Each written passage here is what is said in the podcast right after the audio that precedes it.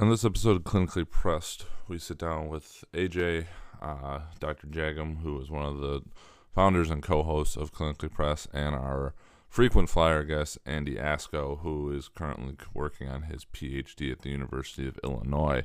Um, in this episode, we talk about alcohol and athletes and really kind of cover a broad range of what alcohol can do to an athlete or just the general person who's trying to increase their fitness. Um, there's a lot of cons in alcohol with athletics, just in terms of what it can do to your body and your performance. But we also touch on some of the potential benefits when everything's used in moderation and in different times and specific instances. So, a lot to be covered. Very interesting episode. We hope you enjoy it. So, without further ado, here's the episode.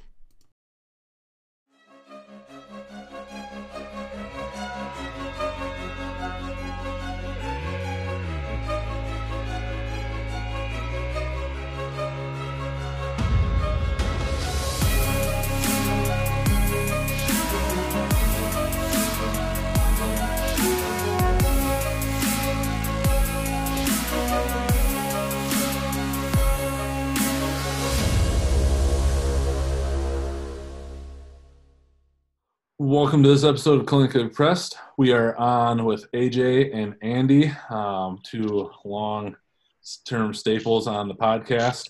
Um, and today, I mean, we've been AJ and I have been talking about this for a while, but we are talking about alcohol and athletics, and really um, trying to focus on the whole spectrum of how that relates.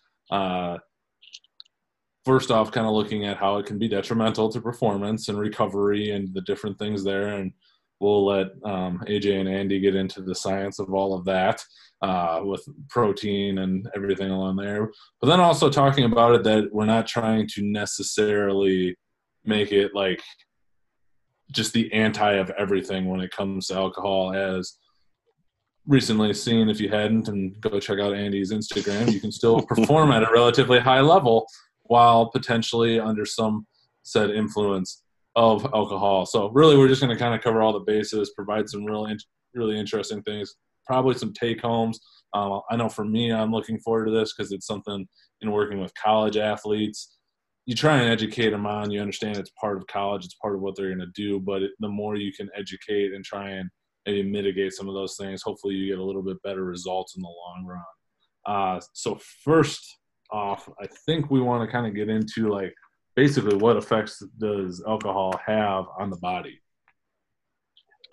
Yeah, and kind of before we get into that, I would think uh, an important part of that is kind of setting the stage of really what we're talking about. And usually, I think the most, a lot of the research kind of is focused on this kind of timing window of what happens after a game or an intense bout of training or exercise session if you then go and ingest alcohol, what is it doing to how your body would normally respond to that, again, intense game or training session? So there's, I'd say, some literature out there, not a lot. It is a bit of a challenging kind of area to, to do research in because there's a lot of I guess, limitations and barriers when you're providing alcohol to subjects. It gets pretty tricky in terms of how you're monitoring the safety. What are they doing after they drink? Is you go send them out on town?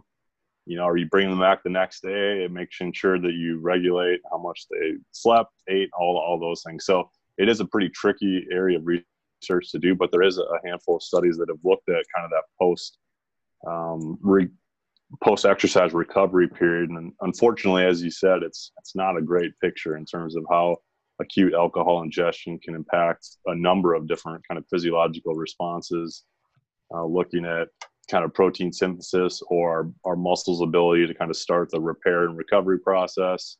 Um, from an immune response standpoint, hormonal response standpoint, even getting into sleep and quality of sleep pretty much you could go down the line and every one of those processes is hindered in some way with alcohol ingestion and it kind of seems to operate in a dose response manner the more alcohol you consume uh, the bigger of a reduction you'll see in protein synthesis response or reduction in testosterone levels bigger disruptions in sleep Uh, so you kind of name it. You can pretty much just go down the line of whatever you need from a recovery standpoint. To some degree, it's being hindered by alcohol ingestion. So in a perfect world, you just wouldn't do it because it's not going to make you a better athlete. Um, but the reality of the situation is people are still going to do it. It's very much ingrained in society, especially in the sporting culture. Uh, it's kind of natural to go out and celebrate after a big win and go out with friends and and definitely partake in some of those festivities. So it happens, and it's important not to ignore that. Um, but more so, how can we kind of combine what we know about the the science behind it in terms of more practical recommendation. So if you are going to do it, you know, what are some things that you can do proactively to potentially minimize some of those kind of detrimental effects? So that's kind of how I usually set that stage and kind of provide context to that discussion. Research out there. I know you just said how it's really hard to obviously conduct it. And you mentioned the dose response. Um, have you seen like is it a certain level potentially that where things drastically shift? You know, like we, we were talking about just off the episode of, you know, I talked with an athlete that I worked with that maybe just hurt their ankle or whatever during a game on a Saturday and whatnot, or you know, they're just basically beat up and talk to them about, you know, there's a difference between having a six pack with your buddies and then not remembering the night. Um, and just in terms of what that's going to do to your body. Um, have you is have you seen anything out there in terms of like potential numbers of drinks, or is it like a certain like blood alcohol level? And again, that's really broad, but I, I don't know if there's anything that you've seen or even have either of you a general idea of if there's a a line, you know, if there's better recommendations to be made, if that's going to be part of it. Yeah, I'm sure there kind of is. I don't really have that at my fingertips. Um, a lot of the studies, I would say, usually do a pretty good job of investigating. Uh, I don't want to say a reasonable amount, but a, a practical amount that's, I guess, more effective dose. yeah, so like there's a handful of of rugby studies, you know, where they've given guys alcohol post match, and the amount that they give is pretty. I don't even know. That that could be a can of worms depending on what kind of rugby player you hang out with, but they like to have a good time and drink a fair amount. And the amount that they're usually providing is again kind of relevant to how people would actually drink post match but in terms of what that actual amount is i i don't have that at my fingertips of where they do kind of see maybe that threshold where things really start to go downhill quickly. They usually uh, of course science has always got to present things in such a a weird way so the amounts that they're mentioning it's not like they say seven beers it's some type of relative amount of grams of grams ethanol. Per yeah, per kilogram body weight. So, uh, which is good to do. You want it relative to body size and everything, so you can replicate that. But it's again not as just easy as saying, "No, this one looked at three beers. This one looked at six, nine, and twelve beers." They don't quite do it that way. Thoughts, Andy? Uh, so I'm not immediately familiar with that that body of research so much. Um, but just speculatively, I would assume uh, the reasonable scientist or coach would, if you're going to do it, the minimum amount that you're willing to drink. Um, I would imagine that there's no no real safe dose of ethanol that's going to uh, not have an effect or have. I, I don't imagine it's like uh, this compounding effect once you get more and more intoxicated. Uh, but like I said, that's my best estimate based on knowledge of physiology and kind of how things work. Um, yeah. And I think once you start even getting above, you know, like the legal limit, if we even use kind of a driving scenario sure. where if you're blowing a blood alcohol level above, you know, 0.08, uh, 0.1, you're probably getting close to that point where going above that's going to have a much bigger kind of negative impact than if you're staying below that. Because if you are, that means you're probably having one to three drinks per hour, you know, depending on if you're a bigger person or not. Um, and that allows you to kind of stay within that level. And that means you're kind of metabolizing it almost as fast as you're consuming it. And so that could be one kind of just general recommendation if you want to think about it that way. Whereas if you're blowing a 0.24, you know, you've clearly been out at wristband night and putting them down quite a bit to get to that level, and you're, yeah, there's no way you're waking up feeling great the next day. So maybe we can get into maybe a little bit more of the science around like the protein synthesis. Um, I do wish I would have written it down. Dr. Wright went through a full spectrum of this with some of our athletes um, as we were gearing up for the spring semester in terms of what how it affects the pro, different protein um, synthesis channels and whatnot. But I remember at a talk I was at when I was an undergrad, and I don't have the science to back this up, but I've kind of used it ever since. Is you know, a night of binge drinking could potentially erase or obviously going to have a significant impact on any of like the adaptations that your body may have made over the last like seven to ten days. Um and again I, you guys are much more into the physiology um andy around pro specifically around protein from what i've gathered in some of our other conversations. Um thoughts on that or just your general comments on alcohol's effect in terms of protein synthesis, general muscle function. Um, this beyond the obvious of that, if you're drunk, your muscles probably don't function quite as well in most circumstances, unless you can still pull over 700 pounds um, doing it. But um, any thoughts on that? Whew. Yeah, a lot to unpack there in that one. Um, Sorry. I, I think sometimes the easiest way to to describe it, and I'll be curious to get your view on this too. But you can just think of any kind of intense training session, like let's say someone, let's say football has an afternoon lift at three thirty or four, and it's a pretty intense strength session. Normally, in that scenario, that session is going to kind of flip a lot of those switches, a lot of those kind of regulatory mechanisms on that would kind of upregulate protein synthesis in that kind of post training type of window and if you can kind of complement that with protein and amino acids, you're you're definitely maximizing that potential for muscle growth and improve recovery and training adaptations.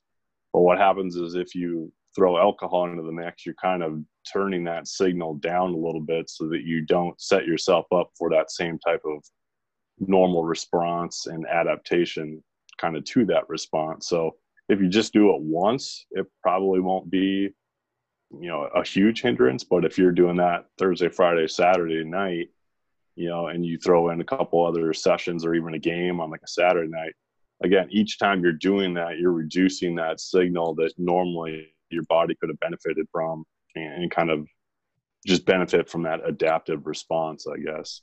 I don't know andy if you have anything more on the specific ones. I i again don't have a lot of that data at my fingertips on which you know, so, to what degree. I think it's usually about 15 to 20% reduction in protein synthesis rates is usually what they've seen, at least out of kind of that North Texas group that does some of that. Yeah. So the paper that comes to mind, I haven't, I haven't dug into this literature deep uh, by any means, but just by virtue of Stu being on the paper and then Louise Burke's on the paper, Vernon Coffey. I think John Hawley was the corresponding on it. Um, they gave a pretty hefty dose of ethanol. I want to say it was like the equivalent of like 10 drinks um, immediately post exercise. And then they did biopsies for Western blotting and protein synthesis rates. Um, and they found, yeah, alcohol combined with either carbohydrate or protein didn't, uh, I think protein was higher than alcohol combined with carbohydrates. Uh, like protein and alcohol was higher than protein and carbohydrate, whereas protein without the alcohol was still obviously higher. I'm trying to remember. I think there was downregulated mTOR signaling. Um, and one thing, if I'm correct, there was also uh, a decrease in peak uh, essential amino acids um, in the plasma. So it could be, and likely is, a multifaceted approach whereby uh, alcohol both affects um, absorption and digestion of nutrients, So you have less of that uh, substrate to signal the muscle. And then again, in the muscle, you have this uh, impaired metabolic function, which affects the phosphoproteasome, phosphoproteome. So we're not getting all these molecular signals uh, that lead to the assembly of translational machinery, where then we have proteins being spit out. Um, and over time, like kind of what AJ was saying, I think uh, we're not in the practical yet, but I think practically speaking, um, it's like anything like diet training. If you miss one day or you mess up one day, it's probably not a big deal. But yeah, if you compound this day after day after day, um, like you said, Thursday, Friday, Saturday, and then you span that over the course of an entire semester, you're missing huge amounts of time that could have been beneficial. Um, one important point, uh, just for the people who might listen to this, um, when we say protein synthesis, it's not necessarily a marker of hypertrophy. So people who are, I think, notoriously bodybuilders are super. I can't drink because it's going to blunt this protein synthesis. Protein synthesis is a muscle remodeling marker. So proteins turn over all the time. It doesn't mean it's necessarily getting bigger. Obviously, you have to synthesize protein to get bigger. Um, but yeah, anytime we talk about protein synthesis, I just feel the need to talk about that. it gets bastardized quite a bit. Yeah, definitely.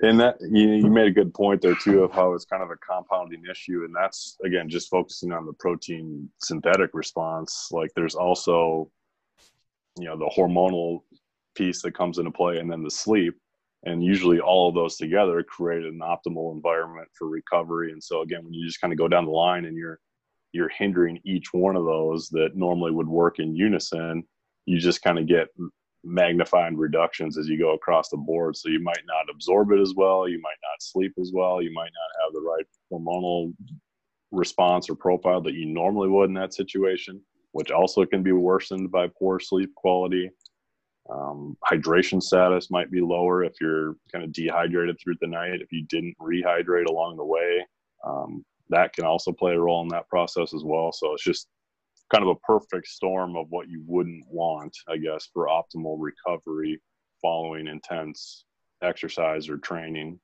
Not to say it completely abolishes it, but it just doesn't help. And if you're spending, you know, all that time and effort, you just want to get get bang for your buck. You want to get something out of it at the end. Otherwise, you're taking one step forward, two steps back, or just certainly not getting the most out of it. So it kind of depends on what your situation is as an athlete and what you have, you know, coming up. If that's the end of the season and you just won the championship, go hog wild. It's not really going to matter at, at that point. But if you're if you play in a sport that does back to back games or for you know you have maybe one day off in between and then you have another game you probably want to think pretty hard about what you're doing after that first game if you have another one 24 48 hours right after that in terms of you i would hope that you'd want to do everything in your power to really kind of recover to the best of your ability and alcohol really wouldn't be a good option in that type of scenario. So again always coming back to context it kind of matters where you are in the season and what is coming up in the near future for you. I also uh, want to make one more point because I kind of breezed over it. But I think something important because just thinking back to all the times in athletics when buddies want to go out or whatever, uh, some people they try to uh, kind of blunt the effects of drinking by okay, if I'm going to go out and drink, I'm going to make sure I eat water. I'm going to eat enough protein, eat right. But I think an important finding that that paper I was just talking about is if we even co-ingest alcohol with whey protein, which is not the most ideal source of protein in the world, but it's high in leucine content. It's rapidly digesting. It's a high quality protein food source. Um, even with co-ingestion of whey protein, we see a blunted protein synthetic response. So meaning that even if you check all the boxes that you normally would, even if you could theoretically sleep well, eat right, hydrate well, all these things, it would likely be still ineffective to completely block out the effects. But that said, they did show that uh, co-ingestion with protein was better than co-ingestion with carbohydrate, meaning that if you can do all these things to check the boxes, you're likely handling some of that that detriment, uh, like taking some part of that detriment away. Um, so that's something to think about if we're talking practically for say a, a Saturday night and we have practice on Monday. Um, make sure we're doing things right so we can be up and out and ready for Monday. Yep. Yeah, I was going to comment on the sleep. I'm by no means an athlete, nor am I competing in any kind of regular athletic activity. But just looking at my own like sleep data, you know, after maybe having you know beers throughout the day, you know, whatever it may be, but more spread out. You know, eating in between, so you're never getting the onslaught of like the mass quantities. My sleep tends to do pretty good. Maybe my heart rate goes up a little bit, but not significantly. Now, if it was a late evening, um, even if it's just a later evening and a couple drinks in a condensed time, like on Thursday night, bro happy hour calls or something of that nature, it is almost like clockwork to wake up and look at my sleep data and my resting heart rate, having my resting heart rate go up by eight to ten beats per minute, you know, at the at its lowest point, and my sleep quality to be much lower than it was, and to basically have my Oura ring tell me to just chill out that day um, because it doesn't think that I recovered at all. And so I know I had heard that with other people that you know I've used tracking for it as well, and it's just kind of like, oh, you know, how true is that? Fairly true, at least in my case yeah, uh, which was was which was really interesting to see uh, when it comes to that. And you know, that's something I've tried to relay back to athletes. Is again, like you go and you play and you put your body through, you know, the hardest thing you're going to all week, especially if we get done at night. So not only are you revved up on caffeine and ibuprofen, you're now going to go and consume however many drinks plus then try and get up the next day to get going with stuff. Like it's just a terrible setup for recovery in order to get ready for that next week. Yeah and that's that's kind of interesting that you brought up the you know how you feel the next morning because we've focused primarily on consuming alcohol after a game or something and how it can impact recovery moving forward. But it's also important to bring up if you have an early morning workout and you're out partying the night before and think you're going to be able to get up and be able to train at 100% the next morning like that's also an important kind of time period to focus on. And uh, you'll see a lot of the same things but you're just going into that session already in a compromised state so there, again you're you're just not likely to get the same out of your training that you would have normally if you would have gotten the right sleep and wouldn't have done those things the night before so again whether whichever end of it you're on still probably not the best or the day before strategy to go with, I guess.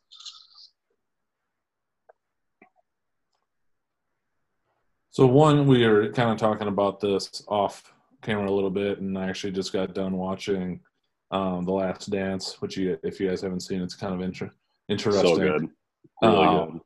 But you see in that even, you know, Michael Jordan after a game in the in a series like not the season isn't over yet you know drinking Miller Lites or whatever it may be or if it's not that he was drinking you know guys smoking a cigar like in the hotel room you know yeah. the day the night before a game uh, which everything tells you that that that that you shouldn't be doing that um and so we were i know we were kind of talking about that you know we aren't necessarily going all the way to one spectrum where we're saying, you know, no, never, not do it, uh, you know, because that could obviously be somewhat hypocritical, but also just, you know, there's people that do that.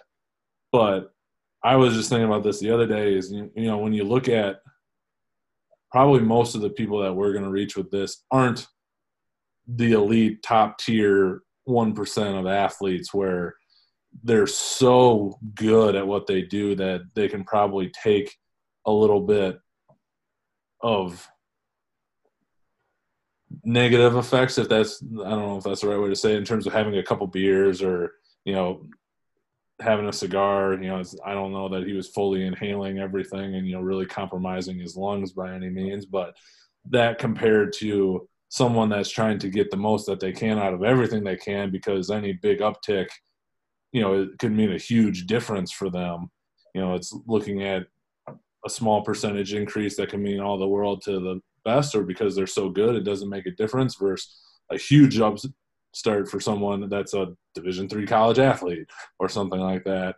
So, long story short, like we were talking before, like I've heard elite level athletes that have had a beer the night before a race because it helps calm the nerves. It helps bring them down just a little bit, and they go from there. My guess is if you remove the alcohol from that beer and they didn't know about it, they probably wouldn't have. They probably would have treated them exactly the same.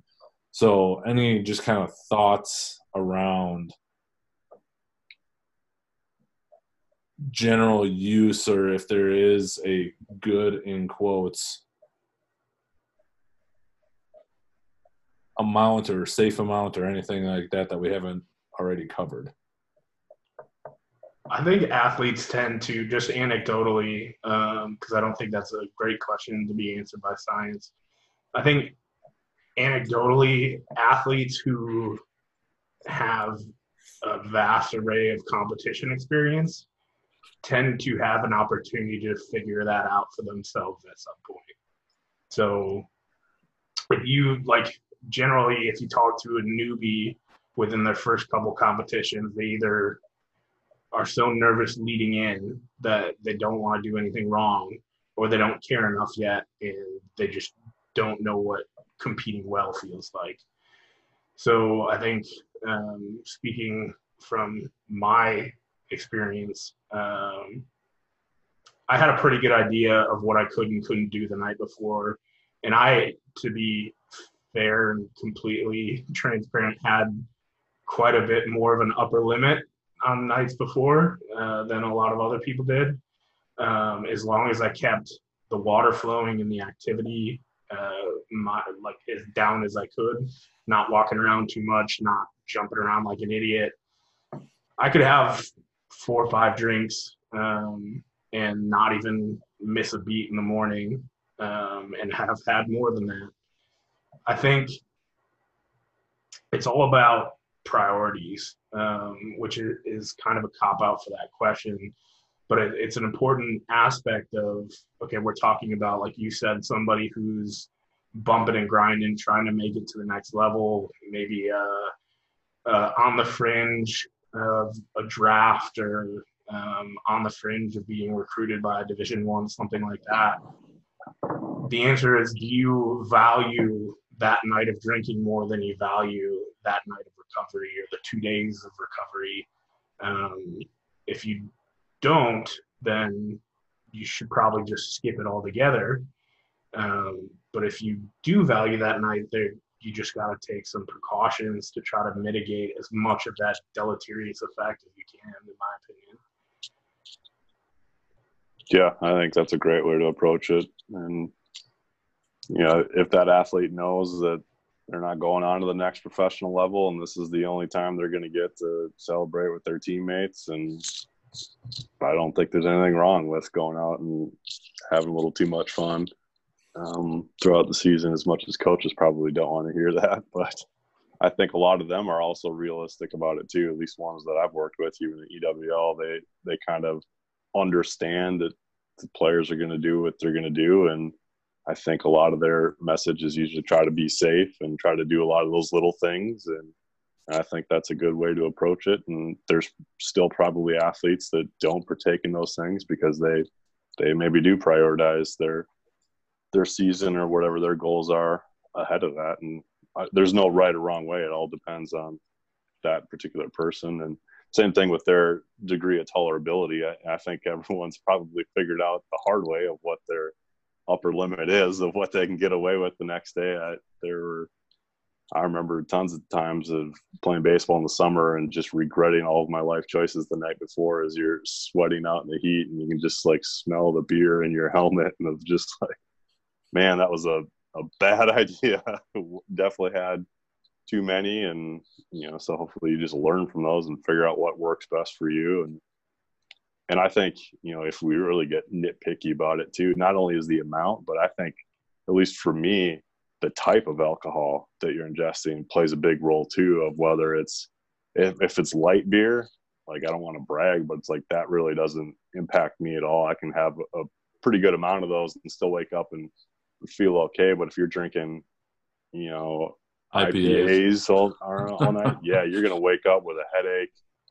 Or if you're doing like kamikaze shots and sugary alcohol with you know a ton of caffeine and mixers and all that you're again you're going to wake up feeling a lot different than you would if you had other types of drinks. So again science really hasn't teased that out and i don't think they ever will. That's not really the kind of question that you see answered there but from a practical standpoint i'm sure everyone knows how their body responds to those different types of drinks so that's also important to consider too of really what are you drinking um, in addition to how much of it I also think that's a good point. Um, if if we're talking about beers, that's one thing, but if we're talking about liquor, I think something that people don't really think about in the moment is like, what are you mixing with? So mm-hmm. if you're like vodka soda, okay, but then you get into like rum and coke, whiskey coke, it's like, all right, it's a lot of sugar. Are you going to be able to handle that in the morning in your gut?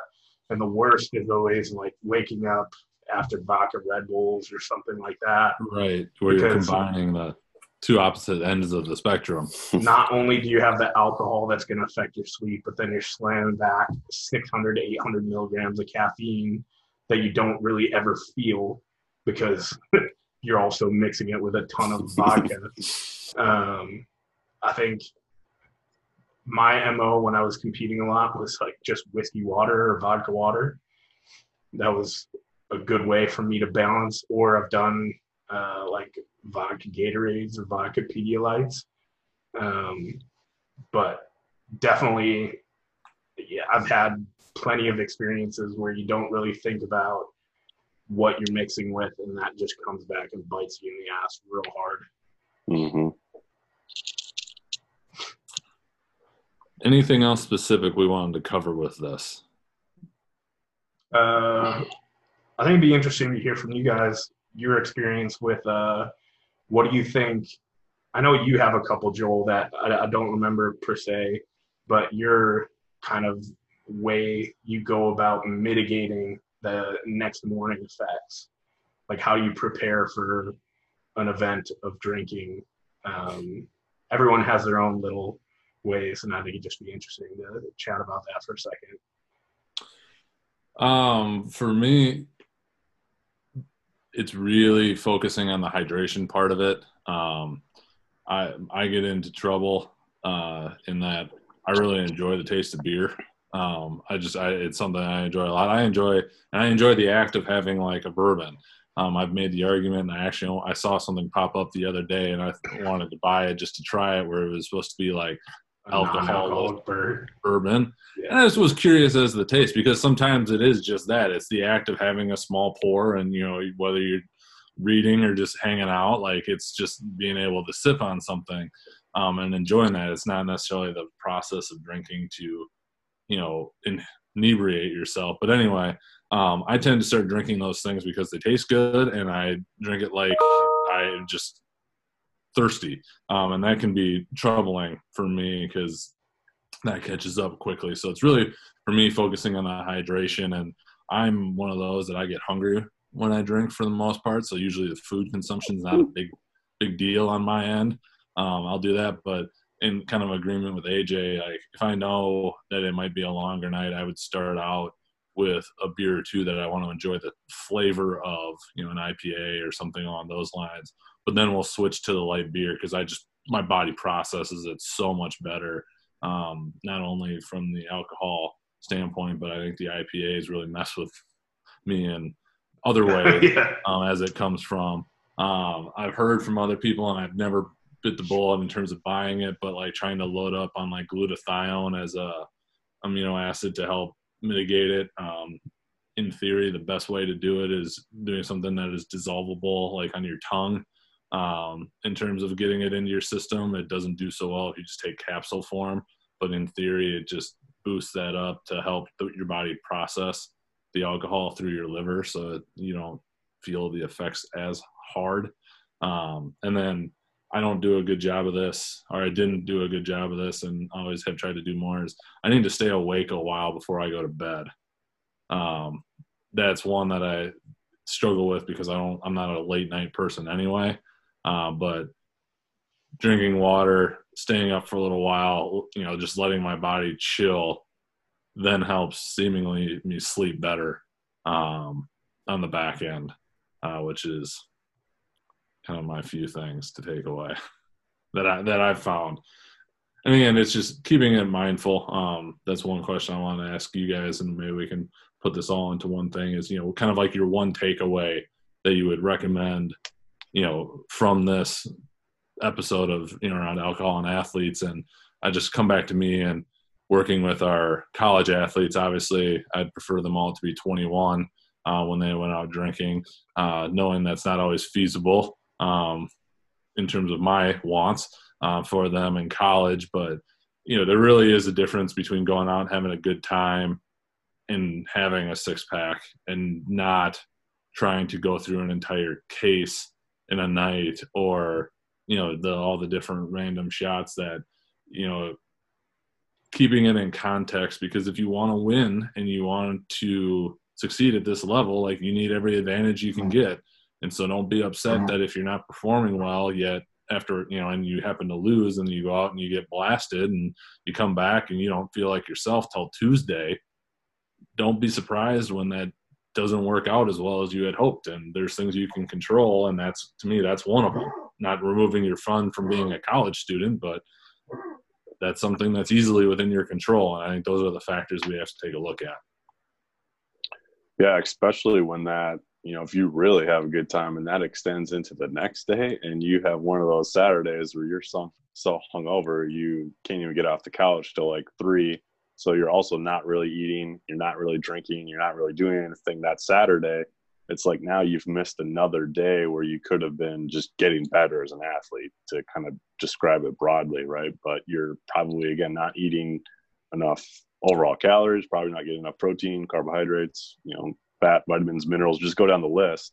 If all you can stomach that day was like buttered toast and some water and rice, you know, because you're nauseous and just literally can't move. And everyone's probably been there. But again, just think of if that's in season for you and if you have another game a couple days away or you got workouts Saturday night, Sunday, or whatever day of the week we're in, again, you're you're just not doing yourself any favors there one thing that may or may not help depending on the intensity of it is you know i, I remember being in college when people would say i got to go work off that booze you know and you'd head over to the rec center or whatever and just hop on an elliptical and try to you know burn off all the booze calories that you just uh, consumed from more of like a kind of energy flux standpoint. But light exercise will kind of help at least make you feel a little bit better if you can not to say you should go out and do you know high intensity interval sprints. I, I, would stay away from really intense workouts if you're really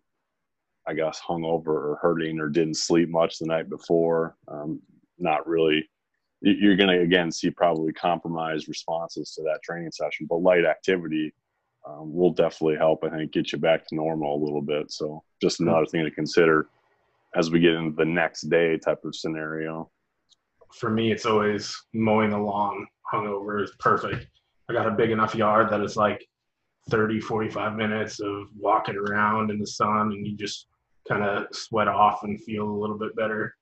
Yeah. For me, a jet ski ride, if I was at the lake, waking up, hopping on a jet ski in the morning was the best thing to snap me back to, to real life. Not always feasible, but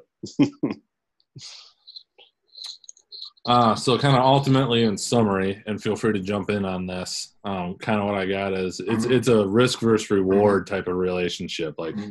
if you're going to do it, mm-hmm. it's not necessarily going to be the end of what you're trying to accomplish as an athlete, but you got to understand